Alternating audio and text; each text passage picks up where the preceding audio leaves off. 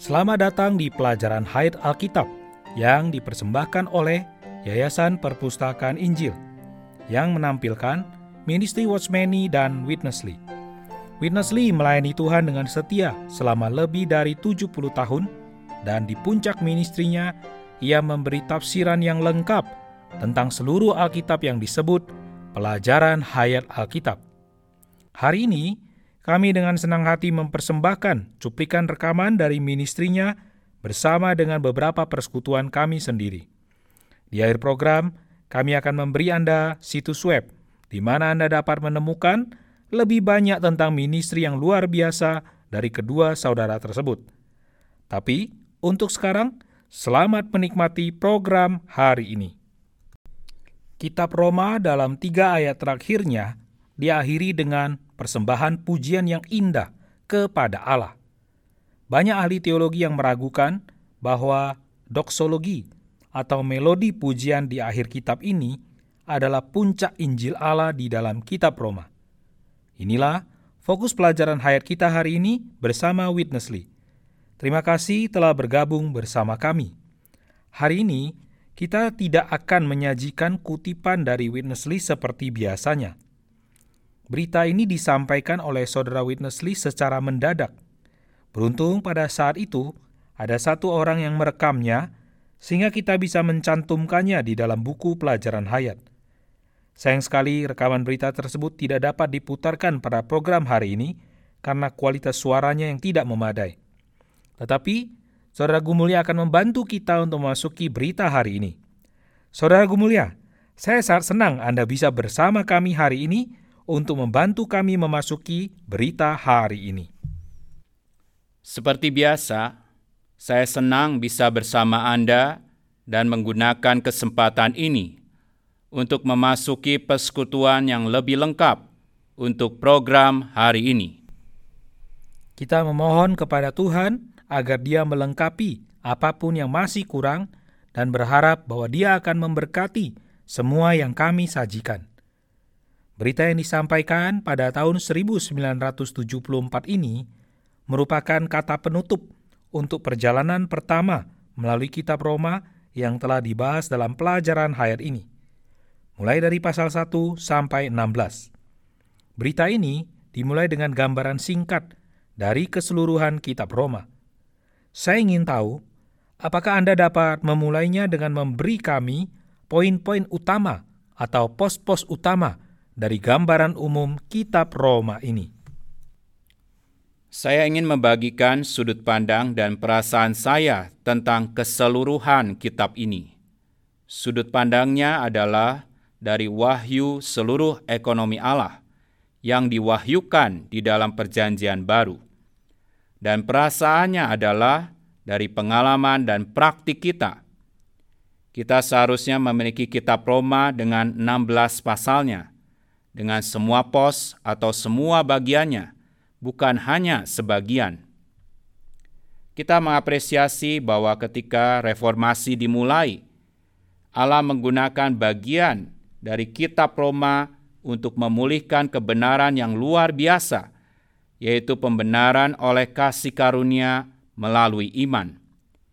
Ini adalah pos besar pertama dalam kitab Roma, yaitu bagian pembenaran. Pengalaman kita akan Kristus sebagai hayat bagi tubuh Kristus harus bertumpu pada dasar yang kokoh dari pembenaran oleh iman. Sayangnya, banyak penafsir dan ahli teologi yang berhenti sampai pos ini saja dan menganggap kitab Roma sebagai kitab pembenaran saja. Namun, ada beberapa dari mereka yang maju ke pos berikutnya, yaitu pengudusan dalam hayat. Tuhan memakai sejumlah pencari Tuhan untuk maju lebih jauh, untuk berbicara tentang pembenaran yang membawa kita ke dalam hayat Kristus yang menyelamatkan. Pembenaran adalah dasar untuk pengudusan, dan pengudusan dalam hayat adalah hasil dari pembenaran. Jadi sekarang kita memiliki dua pos, yaitu pembenaran dan pengudusan. Tetapi jika kita mengikuti kitab Roma, kita melihat bahwa kitab ini tidak berakhir di pasal 8. Ketika kita sampai pada pasal 12, kita berada di pos yang juga dibangun di atas pos lainnya. Dan pos itu adalah tubuh Kristus. Kita memiliki wahyu yang luar biasa di sini tentang tubuh Kristus yang organik. Kita yang adalah banyak anggota merupakan satu tubuh di dalam Kristus. Di pos ini, kita memiliki wahyu mengenai tubuh Kristus. Beberapa penafsir Alkitab berhenti di pos ini. Mereka membawakan berita-berita tentang tubuh Kristus. Mereka memberi pengajaran tentang tubuh Kristus. Mereka berbicara tentang tubuh Kristus. Tetapi kalau kita berhenti di pos ketiga ini, kita tidak memiliki pengalaman praktisnya jadi kita perlu mengikuti kitab Roma sampai akhir, sampai pasal 14, 15, dan 16, di mana Anda memiliki kehidupan gereja lokal yang praktis, yang merupakan ekspresi yang nyata dan praktis dari satu tubuh Kristus, seperti yang diwahyukan di dalam pasal 12. Jadi pembahasan kitab Roma sudah lengkap sekarang. Setiap bagian kitab Roma itu diperlukan setiap bagiannya mustika. Empat pos tersebut adalah pembenaran, pengudusan, tubuh Kristus, dan gereja-gereja. Pembenaran meletakkan dasar untuk pengudusan dalam hayat. Melalui pengalaman pengudusan itu, kita menjadi putra-putra yang dewasa, yang adalah anggota-anggota tubuh Kristus. Di zaman ini, tubuh Kristus terekspresi dalam gereja-gereja lokal. Ini adalah gambaran umum dari kitab Roma dari sudut pandang ekonomi perjanjian baru Allah. Saudara Gumulia, seperti yang telah Anda singgung di pasal 8, kita diserupakan kepada gambar putra sulung Allah. Tentu saja, kita menganggap hal ini sebagai poin yang tinggi dari pengalaman pribadi kita akan keselamatan Allah. Dalam berita yang kita bahas hari ini, Saudara Winnesley menunjukkan bahwa selama berabad-abad, sejumlah besar kaum beriman telah puas berhenti di pos ini. Tetapi, ada poin tinggi kedua di pasal 12 yang dicapai oleh beberapa kaum beriman. Dan poin kedua ini menjadi poin favorit di mana mereka berhenti. Apakah kedua poin ini adalah puncak dari kitab Roma? Jika demikian, mengapa kita masih memiliki empat pasal terakhir kita memiliki keempat pasal terakhir itu sebagai cara untuk mengilustrasikan dan mempersaksikan apa yang diwahyukan dalam kitab Roma melalui pasal 12 dan 13 yang perlu diperhidupkan dan dipraktekkan hari ini. Kita tidak boleh hanya menyerah karena situasi yang menyedihkan saat ini dan hanya berharap untuk naik ke surga Paulus dan rekan-rekan sekerjanya di zaman gereja yang sebermula hidup dalam kehidupan gereja yang praktis, dan kehidupan gereja tersebut dirancang oleh Allah untuk melaksanakan visi dalam Alkitab. Saya ingin memberi komentar mengapa banyak pembaca berhenti pada pasal 12 atau pasal 8. Banyak yang berhenti di pasal 8 karena mereka tidak dapat melihat lebih jauh daripada pengalaman rohani mereka yang pribadi dan individual. Mereka mengasihi Tuhan, mereka mengejar Tuhan, tetapi pengejaran mereka itu terhenti karena mereka hanya mempedulikan kerohanian pribadi mereka saja. Jadi, setelah mereka mencapai puncak kerohanian pribadi mereka, mereka berhenti. Ada kaum beriman lain entah karena mereka merindukan sesuatu yang lebih dalam, atau karena mereka tidak menemukan puncak yang pertama. Mereka melanjutkan ke pasal 12. Di sana ada wahyu yang luar biasa, tetapi banyak yang berhenti di pasal 12. Dan saya ingin memberitahu tiga alasan penyebabnya. Pertama, ada beberapa guru Alkitab yang sebenarnya tidak ingin mempraktekkan Roma pasal 12 mereka hanya senang menafsirkan Alkitab dan mengajarkan kebenaran dari Alkitab. mereka berhenti sampai pengajaran saja. Alasan kedua, mereka tidak tahu cara mempraktekkan Roma pasal 12.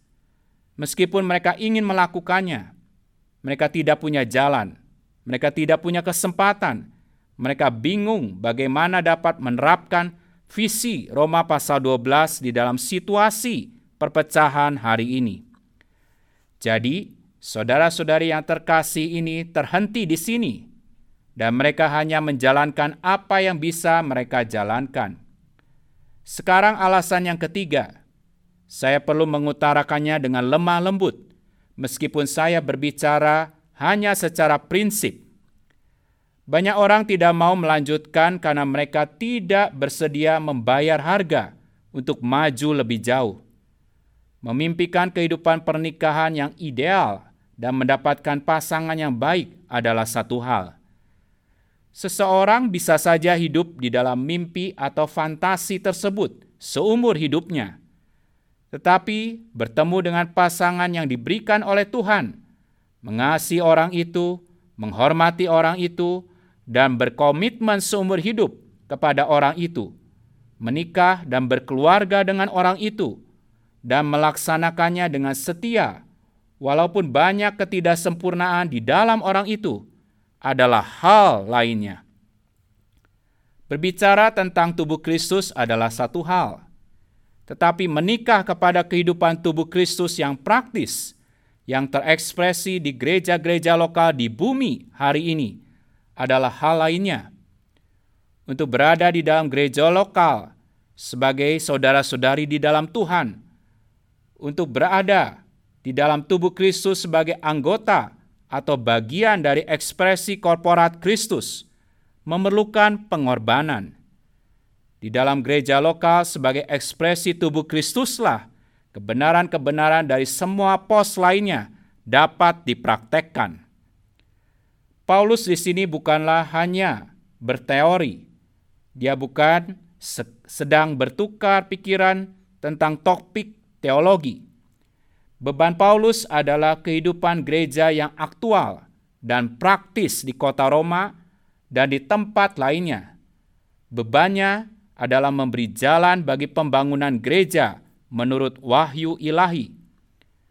Paulus sendiri ada di dalam kehidupan gereja dan dia melayani untuk kehidupan gereja yang praktis ini.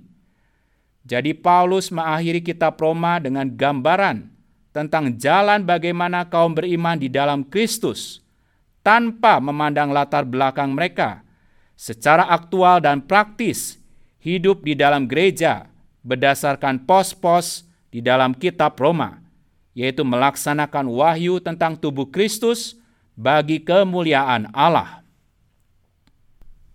Kehidupan gereja yang disingkapkan di dalam empat pasal terakhir kitab Roma ini disebut karya agung oleh Witness Lee di dalam berita pelajaran hayat. Saudara Gumulia, saya terkesan dengan pemahaman saudara Lee yang begitu dalam. Kehidupan gereja yang ditunjukkan oleh Rasul Paulus di sini mencakup kaum beriman Yahudi dan bukan Yahudi. Pada abad pertama, kehidupan gereja yang praktis terdiri dari dua bangsa yang sangat berbeda dalam hal latar belakang dan budaya. Sepertinya praktek keesaan kaum beriman di satu lokalitas yang terdiri dari semua orang yang telah Allah terima itu tidak mungkin dapat terjadi pada hari ini. Jika kita mengatakan tidak mungkin, berarti kita tidak percaya dan tidak taat pada firman Allah. Perjanjian baru bukan hanya mewahyukan bahwa hal ini mungkin, tetapi itu sangat diperlukan karena ini adalah kehendak Allah dan jalan Allah. Allah tidak menginginkan adanya perpecahan di antara kaum beriman. Allah tidak menyetujui gereja-gereja yang dibangun berdasarkan usia, ras, status sosial, tingkat ekonomi, kebangsaan, bahasa, atau budaya. Allah tidak menyetujui hal yang demikian Kitab Kolose mewayukan adanya satu manusia baru. Perjanjian baru dengan tegas menyatakan bahwa hanya ada satu tubuh Kristus. Berdasarkan sejarah, umat manusia menurut Alkitab dibedakan menjadi dua kategori besar, yaitu orang bukan Yahudi dan umat Israel pilihan Allah.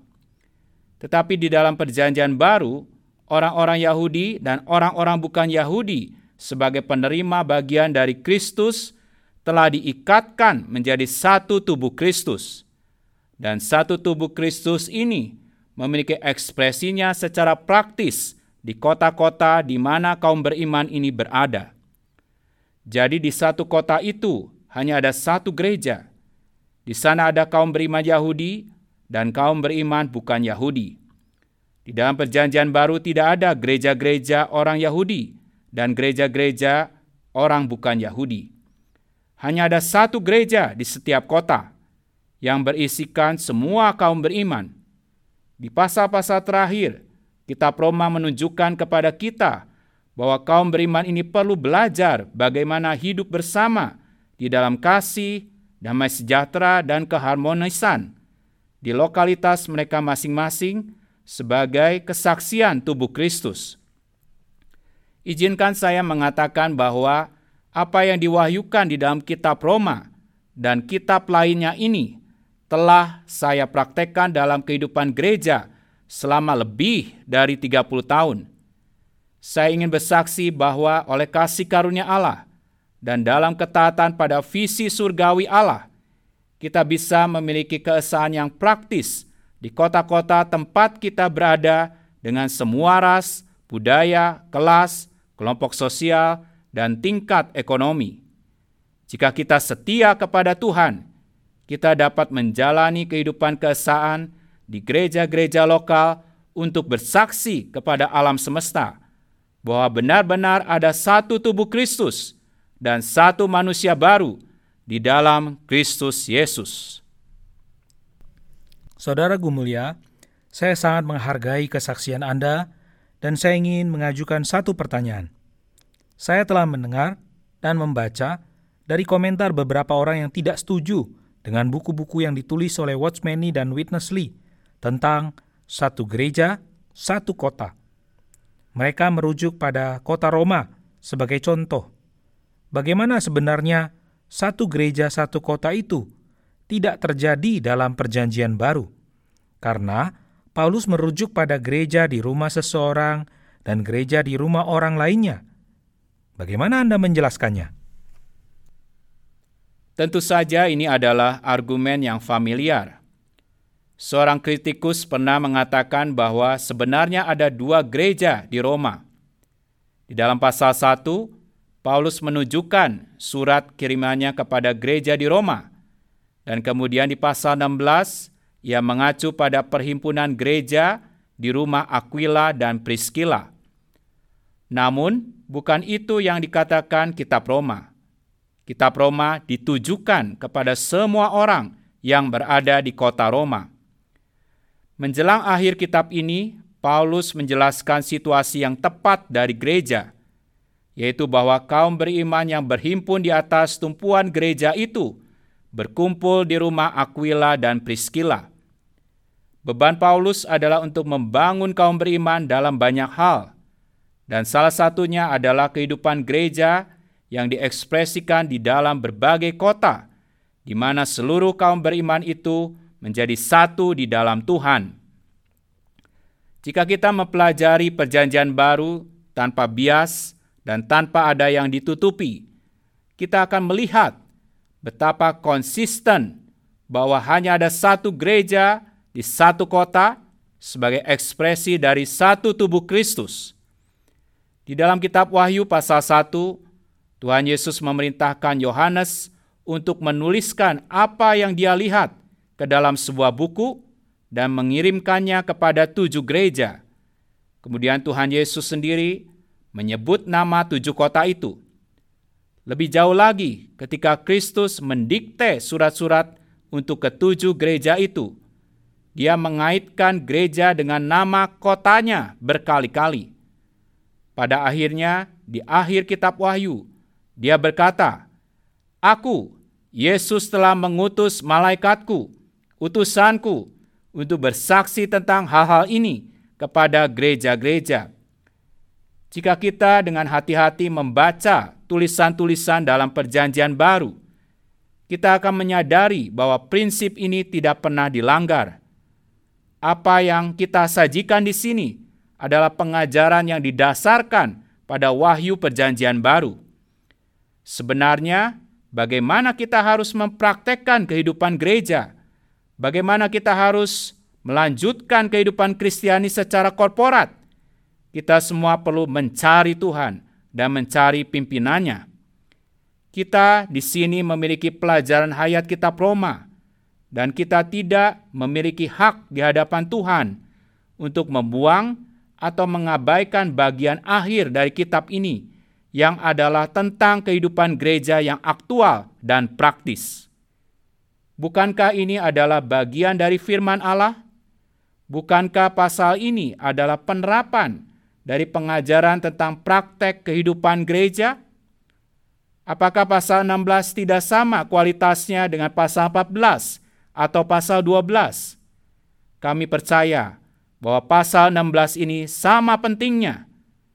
Ketika kita menyajikan pelajaran hayat ini, terutama dalam gambaran umum ini, kita harus bersaksi dengan setia bahwa kita dibenarkan oleh kasih karunia kita dikuduskan dalam hayat. Kita adalah anggota-anggota tubuh Kristus. Dan tubuh Kristus ini diekspresikan dalam gereja-gereja lokal yang aktual dan praktis. Satu gereja di setiap kota. Inilah pengajaran dan praktek para rasul di dalam perjanjian baru. Saudara Gumulia, Saudara Witness Lee menunjukkan bahwa kita perlu memperhatikan peringatan yang disampaikan oleh Paulus di Roma pasal 16. Di tengah-tengah perkataannya yang penuh kasih dan lembut mengenai orang-orang kudus yang sangat dia kasihi. Tentang apakah peringatan ini? Peringatan ini pada dasarnya adalah mengenai perpecahan. Paulus berkata secara terus terang bahwa kita perlu mewaspadai mereka yang menimbulkan perpecahan. Mereka menimbulkan perpecahan dengan mengajarkan hal yang berbeda dari wahyu di dalam kitab Roma. Paulus menyadari bahwa dalam kehidupan gereja kita perlu menerima semua jenis orang beriman tanpa melihat opini mereka terhadap perkara doktrinal yang sekunder maupun praktek ibadah mereka. Kita menerima semua orang beriman. Kita ini bersifat umum tetapi ada hal-hal tertentu yang tidak dapat ditoleransi, dan salah satunya adalah perpecahan. Paulus menyadari bahwa ada beberapa orang yang memecah belah, dan yang menarik adalah bahwa mereka itu adalah orang-orang yang bertalenta dalam berbicara. Paulus menyadari bahwa jika elemen pemecah belah ini masuk, maka pengajaran kitab Roma ini tidak dapat dipraktekkan. Jadi, dalam kesetiaan kepada Tuhan dan dalam kasih kepada orang-orang kudus, Paulus memperingatkan kaum beriman untuk waspada kepada mereka yang menyebabkan perpecahan dan menjadi batu sandungan bagi orang-orang kudus. Jika kita membaca ayat-ayat di dalam Roma pasal 16, kita tidak perlu banyak penafsiran. Kata-kata Paulus sangat terus terang dan langsung. Dia seolah-olah berkata, "Hai saudara-saudara, terimalah satu sama lain, bersatulah dengan satu sama lain, tetapi janganlah mentolerir perpecahan." Saudara Gumulya, saya sangat menikmati pembicaraan dan persekutuan kita hari ini, terutama di pasal terakhir kitab Roma. Saya juga rindu bisa mendengarkan kembali kutipan perkataan Witness Lee. Saya yakin Anda juga demikian. Dan saya ingin memastikan agar para pendengar bisa mendengarkan kembali besok. Tetapi sebelum kita meninggalkan Roma pasal 16 dan menyimpulkan siaran kita, saya ingin bertanya satu hal lagi. Ada satu kata yang mungkin kelihatannya kecil, tetapi saya pikir kata ini memiliki makna yang penting, yaitu kata pengajaran itu di dalam ayat 17. Saudara mulia, apakah pengajaran itu? Kata pengajaran itu memiliki penerapan khusus di dalam kitab Roma dan penerapan yang lebih luas di dalam perjanjian baru. Di dalam Roma pasal 16, pengajaran itu mengacu pada pengajaran di pasal-pasal sebelumnya, yaitu pengajaran Paulus tentang Allah, Kristus, roh itu, keselamatan yang mencakup pembenaran, dan diselamatkan dalam hayat juga pengajaran Paulus tentang tubuh Kristus, menerima semua orang beriman, dan kehidupan gereja.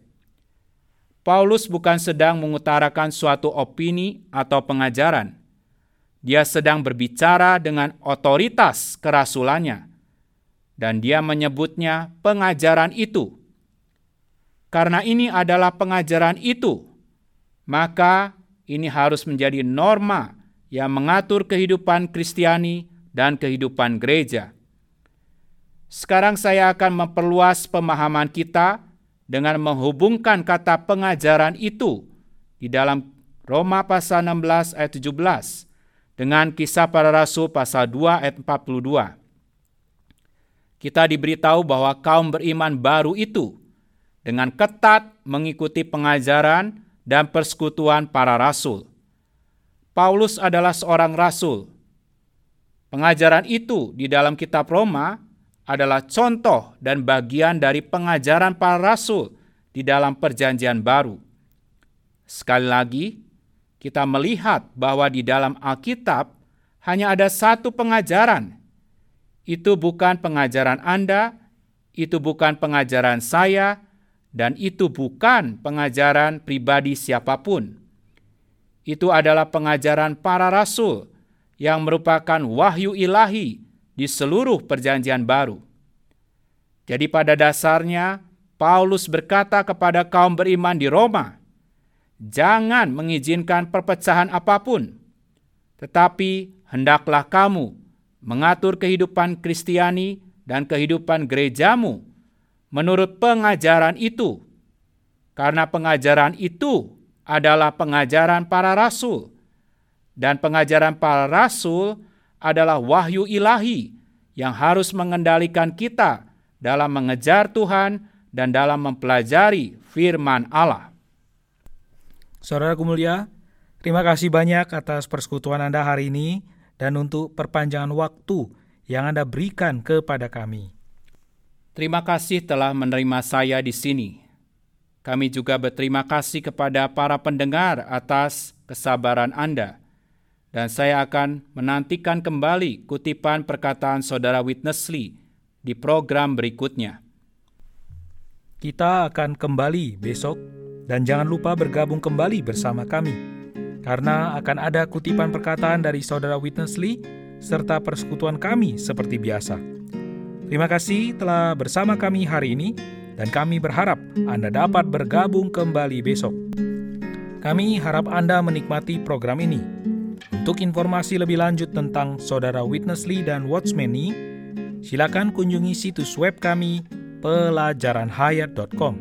Sekali lagi, pelajaranhayat.com. Terima kasih telah mendengarkan.